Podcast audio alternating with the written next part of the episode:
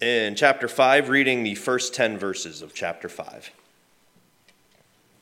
Every high priest is a man chosen to represent other people in their dealings with God. He presents their gifts to God and offers sacrifices for their sins. He is able to deal greatly and uh, gently and ignorant with ignorant and wayward people because he himself is subject to the same weaknesses. That is why he must offer sacrifices for his own sins as well as theirs. And no one can become a high priest simply because he wants such an honor. He must be called by God for this work, just as Aaron was. That is why Christ did not honor himself by assuming he could become high priest. No, he was chosen by God, who said to him, You are my son. Today I have become your father. And in another passage, God said to him, You are a priest forever in the order of Melchizedek. While Jesus was here on earth, he offered prayers and pleadings with a loud cry and tears to the one who could rescue him from death. And God heard his prayers because of his deep reverence for God. Even though Jesus was God's son, he learned obedience from the things he suffered. In this way, God qualified him as a perfect high priest and he became the source of eternal salvation for all those who obey him. And God uh, des- designated him to be a high priest in the order of Melchizedek. Let's pray. Lord, we thank you for this morning. We thank you for this opportunity to be in your house this morning to learn from your word. Lord, we ask that you would bless the rest of this service as we go and we, we worship you through uh, leaning into your word, Lord. We ask that you would apply this to our hearts. Lord, that when we go from here, we would be able to pull this memory back and use it in, within our lives, Lord. Lord, we thank you for all the, the blessings that you have given each of us individually. We thank you for the blessings that you have given us as a full church. We thank you for the leadership of this church, Lord, and we ask that you would uh, continue to work in their lives and their families' lives, Lord. Uh, give them the wisdom they need to not just direct this church, Lord, but to direct their own lives as well. Lord, we ask that you would be with each and every one of us as we sit here. Uh, Lord, we ask that you would take any distraction off of our hearts today. Lord, that you would allow us to focus on you. Lord, we pray these things in Jesus' name. Amen.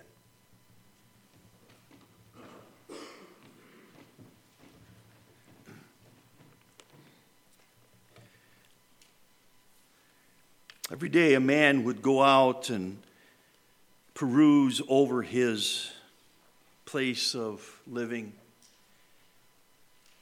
He looked at his herds, he looked at his land, and he remembered that he'd been blessed by God in so many ways. Every day began that way for him. He wasn't anticipating any glorious blessing other than what God had already given to him, but every day he would go and he would stand on a knoll outside of his house and begin to thank God. He was a cautious father. For his children, his seven sons and three daughters would periodically have sleepover parties, if you will, at their homes, and someone just about what you have when you have children and teenagers. And to be sure that they didn't do anything contrary to God's word, he would offer a sacrifice with the intent of hoping that his children were in right relationship with God. But one day, all of that changed.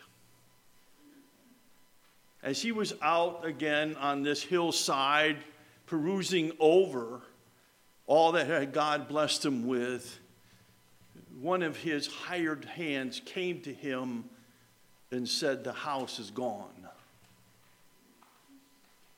It was destroyed.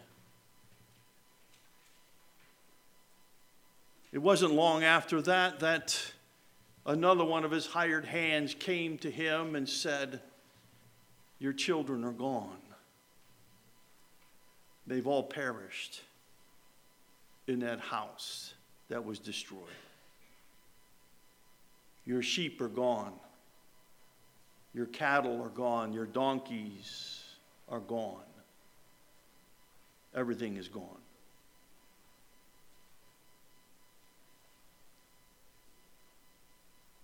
Then there was a day that still in his heart, even though he lost everything,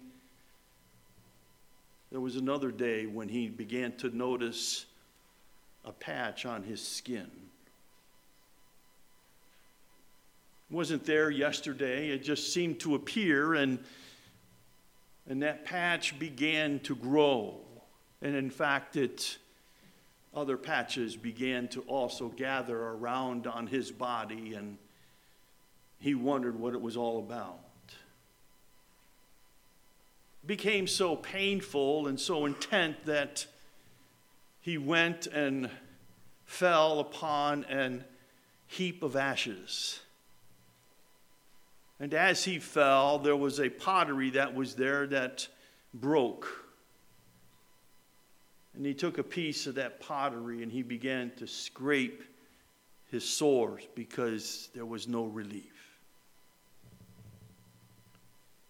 Seeing his wife come at a distance, he thought maybe she would come with some good news, but all she said to him was, Curse God and die. There was no comfort whatsoever. The next day, three friends come and they sit with him. They say nothing for seven days. And then they begin to deride this man. Such things as, you must have done something wrong for God to do this to you. You must have offended the halls of heaven for you to lose everything that you have. And so intense was the accusations that all this individual could say is recorded for us in the book that bears his name, Job. Job chapter 9. Let me read for you what Job longed for as he faced this situation. He says in chapter 9, 32 to 35, God is not mortal like me, so I can't argue with him or take him to trial. If only there was a mediator between us, someone who could bring us together. The mediator could make God stop beating me and I would no longer live in terror of his punishment. And then I could speak to him without fear. But I cannot do that in my own strength. What Job longed for, God provided. For we're told, as the Apostle Paul writes for us in 1 Timothy chapter 2, and verse 15, he says, For there is one God and one mediator between God and man. It's the man, Christ Jesus. He pens similar words in Galatians 4 and, in verse 4 and 5 when he says, When in the fullness of time, God sent forth his Son, born of a woman born under the law to redeem those who were under the law, that we might receive the adoption of sons. What Job longed for, God provided. And the description of that particular provision is given to us at the end of chapter 4 of Hebrews and the beginning of all the first 10 verses of chapter 5 that Pastor Steve read for us. It's the description, if you will, of a mediator, a high priest. And in fact, in our study of Hebrews, we're, we're turning a street from chapter 5 all the way to the end of chapter 10. Now we begin to see the work of the superiority of Jesus Christ as it's related to why he came, his work. The first four chapters dealt with him as a superiority in his person. He's greater than the prophets, he is higher than the angels. He is so much more powerful than Moses and Joshua because he could provide a spiritual rest that they could not. And we find that in chapter 4, we have the Word of God. And then, if you will, if you're not already there, turn to Hebrews chapter 5. Notice, if you will, just two few verses before. Therefore, in verse 14 of chapter 4, since we have a great high priest who has passed through the heavens, Jesus, the Son of God, let us hold fast to our confession. A mediator.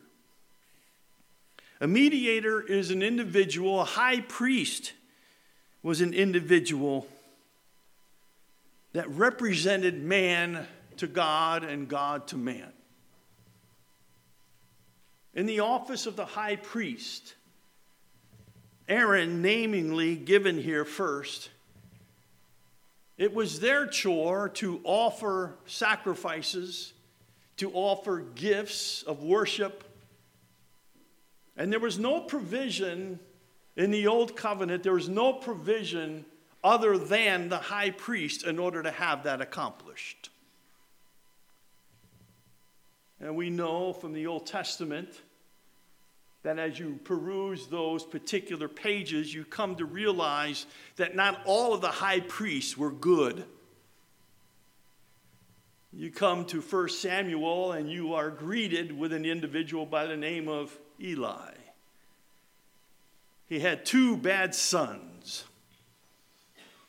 And those sons did some of the most horrific things, all in the name of God.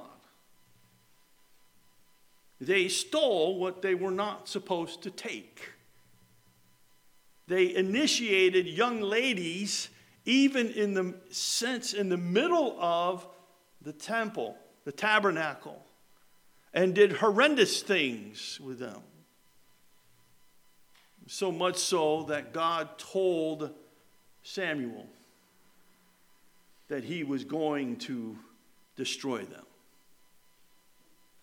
And then when you get to Judges, you, you find high priests that were for sale. That they didn't mind discarding the work that God had called them to as long as they could have some extra cash flow, if you will, in the coffers of their pockets. One in particular that I'm reminded of as Pastor Steve was sharing this with me that he was enticed by a foreign, if you will, religion. And they said, We'll pay you if you come and have favor with us. And he said, Sure. So when we come to Hebrews, we're looking for a mediator who is not infiltrated by any of those traits. He's the one that Job was looking for. Now, you must remember that at the time of Job, he and Abraham were in the same century, in the same places. There was no high priest yet. There was no, quote, mediator yet. It hadn't been established yet. And so Job looked for someone to take that place. What Job wanted, God provided for us. It's Lord Jesus Christ. I'm going to walk you through the first four verses of chapter 5. and look at three qualifications of a high priest. They're listed here for us. It doesn't say first, second, or third, but they're listed here for us.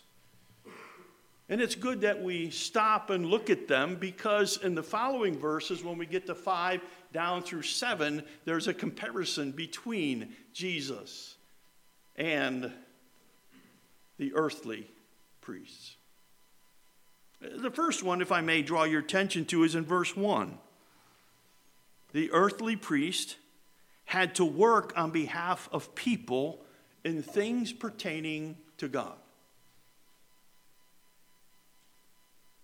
He was their stand in. They're representing the people before God and God before the people. They held an office that was limited to a particular tribe of Israel called Levi. No other individual called at that time to serve as a priest, whether high priest or low priest, they had to come from the tribe of Levi. That was a stipulation, established, if you will, by God in the book of Exodus. The second thing that gives us the qualification for is this he was responsible for offering sacrifices for sin, including his own. Did you catch that as Pastor Steve read that in verses 1 to 3? Including his own. If people wanted to worship God by offering a gift, they had to do so through the priest. There were no stipulations for bypassing the priest in the worship of God. None of the people of God had the freedom to simply draw near to God apart from the priest. And thirdly, he was called by God from among sinful, weak humans but note the indication of the high priest's weaknesses. He was a mere man among men. He was beset with common weaknesses. He was also sinful, like the people he represented. He had no honor in himself, but only from God. The writer of Hebrews gives to us the first high priest name of Aaron, Moses' brother. Yet, even Aaron, as great as he was, had been chosen from the people. He was weak, sin like people, and had no honor in and of himself. They could dress him up in priestly garments give him a grand title and endow him with holy responsibilities, but in the end, he was just a human like you and me. The fact is this that such an imperfect priesthood was never meant to be permanent. when we come to verse 5 and through verse 6, 5 and 6. Now, the author of Hebrews begins to compare and contrast the earthly high priest and our heavenly high priest, Jesus Christ. The only comparison is that both Aaron and Jesus were called by God and appointed to the capacity as high priest. That's where the comparison ends. The contrast between begins with Christ's honor and glory, and were not mere something merely bestowed, but something that was rightfully his as the divine Son of God. Time and time again, the author of Hebrews makes mention of that glorious statement in Psalm 2 and verse 7 You are my beloved Son. We've traced that through and what that literally means. He's the only begotten Son of God. He's the only one. He is the pinnacle. There will never be another one, and there never was one before him. He is our heavenly high priest. But it goes on. In verse 6, You'll notice that the author quotes Psalm 110 and verse 4, where it says, You are a priest forever according to the order of Melchizedek. Thus, affirming that the identification as the Messiah as both king and priest, a priest in the order of Melchizedek rather than the order of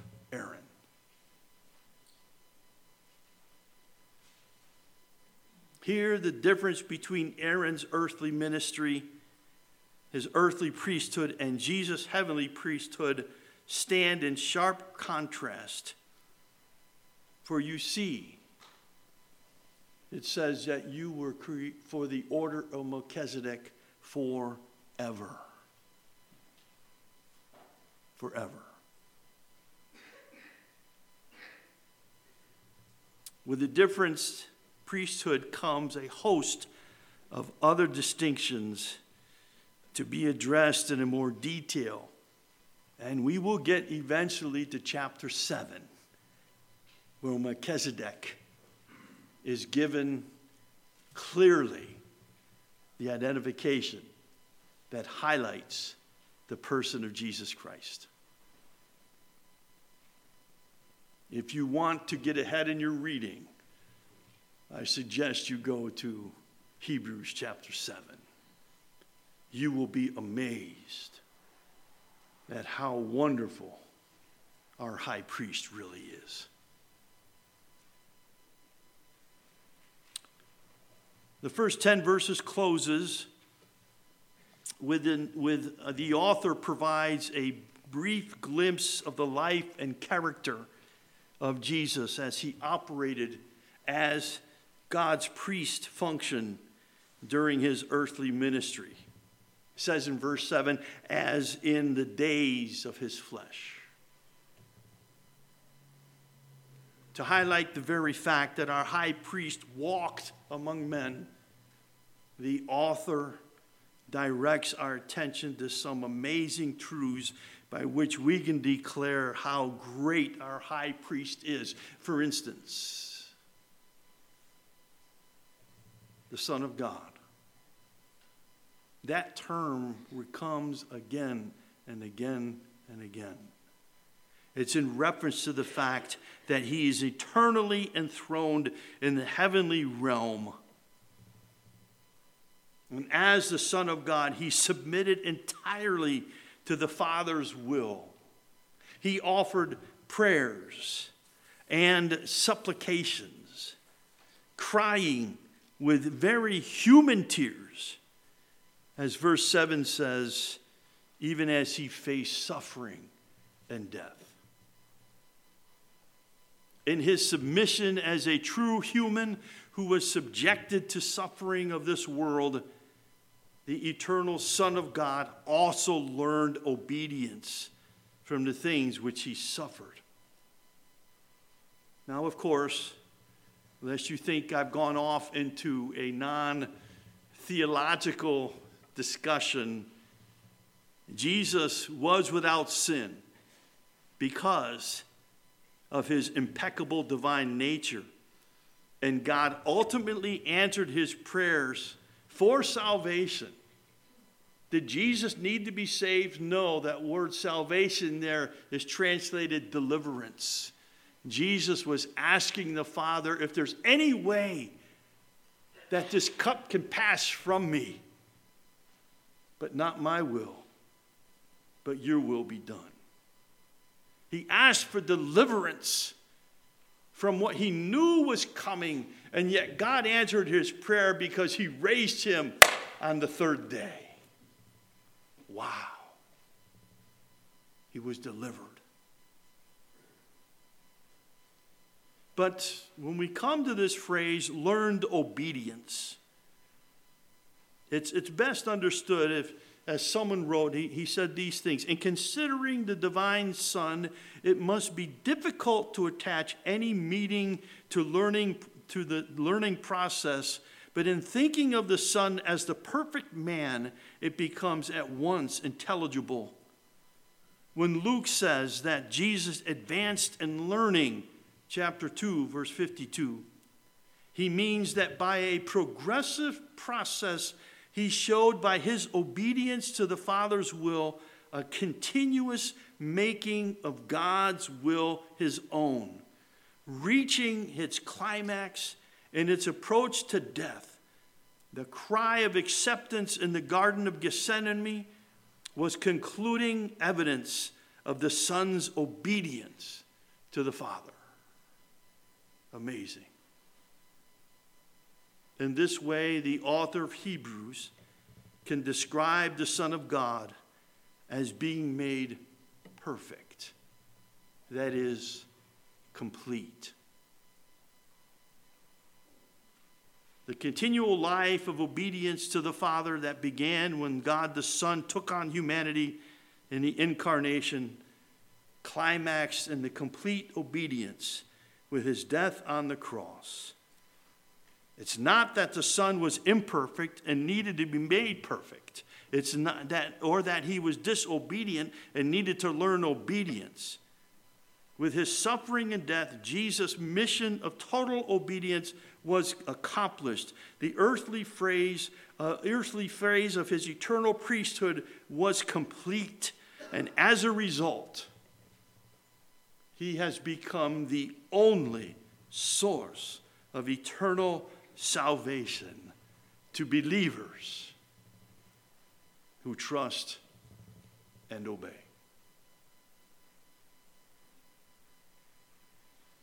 What are these truths have to do with us today? Three things, if I may bring to your attention. First of all, we need a high priest who's not prejudiced. We need a high priest who's not prejudiced. Unlike the world's corrupt leaders and crooked institutions, Christ's perfect priesthood doesn't arbitrarily and unjustly discriminate. I'll give you one word that highlights that. Whosoever. Doesn't matter whether you were born in privilege or poverty, whether you have a PhD or a GED, or whether they call you general or private. Nobody can manipulate or bribe our heavenly advocate. He's on your side, and he's making intercession for you. Secondly, we need a high priest that is permanent. All the other high priests came and went. Our high priest came and stayed. Because we're full time sinners, we need a full time mediator. Can someone help me with an amen? Or maybe you're perfect right now and you don't need to say that. Okay, I'll leave that with you in Christ. Because we face any moment crisis, we need an every moment representative. Imagine if you could fellowship with God only by traveling hundreds of miles to a particular place at a certain time of year through a specific order of ministers. That's what had to happen with the high priests of Levi. And yet, our high priest is everywhere present, never takes time off, and is always ready to listen to our prayers. Let me remind you the closing verses again of chapter 4. where it says, For we do not have a high priest who is unable to sympathize with our weaknesses, but one who has been tempted in every way as we are yet without sin. Therefore, let us approach the throne of grace with boldness so that we may receive mercy and find grace to help in time of need. Lastly, we have a priest who assures us of our place. Only a priest who demonstrated perfect obedience and offered up a perfect sacrifice can give us the assurance that our place is secure in Him. I go to prepare a place for you. And if I go and prepare a place for you, I will come again and receive you unto myself, that where I am, there you may be also. Whosoever calls upon the name of the Lord shall be saved. And this is the testimony that God has given us eternal life, and this life is in His Son. He who has the Son has life. He who has not the Son of God has not life. These things I've written unto you that believe in the name of the Son of God, that you may know you have eternal life. And you will continue to believe in the name of the Son of God.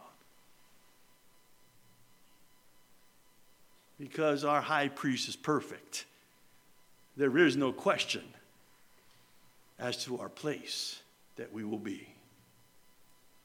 If Jesus were only a really good priest rather than a perfect priest, or if he were only an above average sacrifice for most sins rather than the final sacrifice for all sin, then we would have room to worry about just how secure our salvation is. But because he's perfect, we can have confidence of our place of security in Him. Jesus Christ is still worth following because He is our perfect and faithful high priest who prays for us. And as Job moaned for that, we have that blessing of life as a follower of Jesus Christ. It gets better. It gets better as the text continues because Jesus now will be compared to being greater than the priesthood, greater than the sacrifices, greater than the old covenant. He's greater, he is superior to all that there is, for in him there is perfect spiritual rest. Do you know him? Have you placed your trust in him and him alone for your only hope of eternal life? He'll promise never to fail you. He'll promise always to keep you.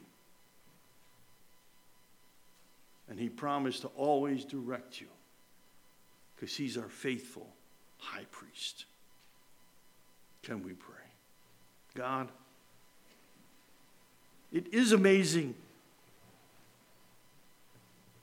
It's amazing that we have such a great high priest. One who did and has felt our infirmities. But yet you had no sin. And in that, we have access to a place that Job did not. We have access. We have a mediator. We have one who cares for us one who prays for us, one who provides for us, one who directs us, one who will one day come for us. His name is Jesus. Thank you, Lord Jesus, that you are our great high priest. And as we continue in this glorious book, as the first century Christians were thinking of turning back, oh Lord, I pray that the words that the author penned for them will become very real for us too. That we would never forsake our God. That even in the times of distress, we would recognize how wonderful you are. So, Lord, empower us, encourage us as we continue our study in the book of Hebrews. For it speaks of that Jesus Christ is still worth following. Amen.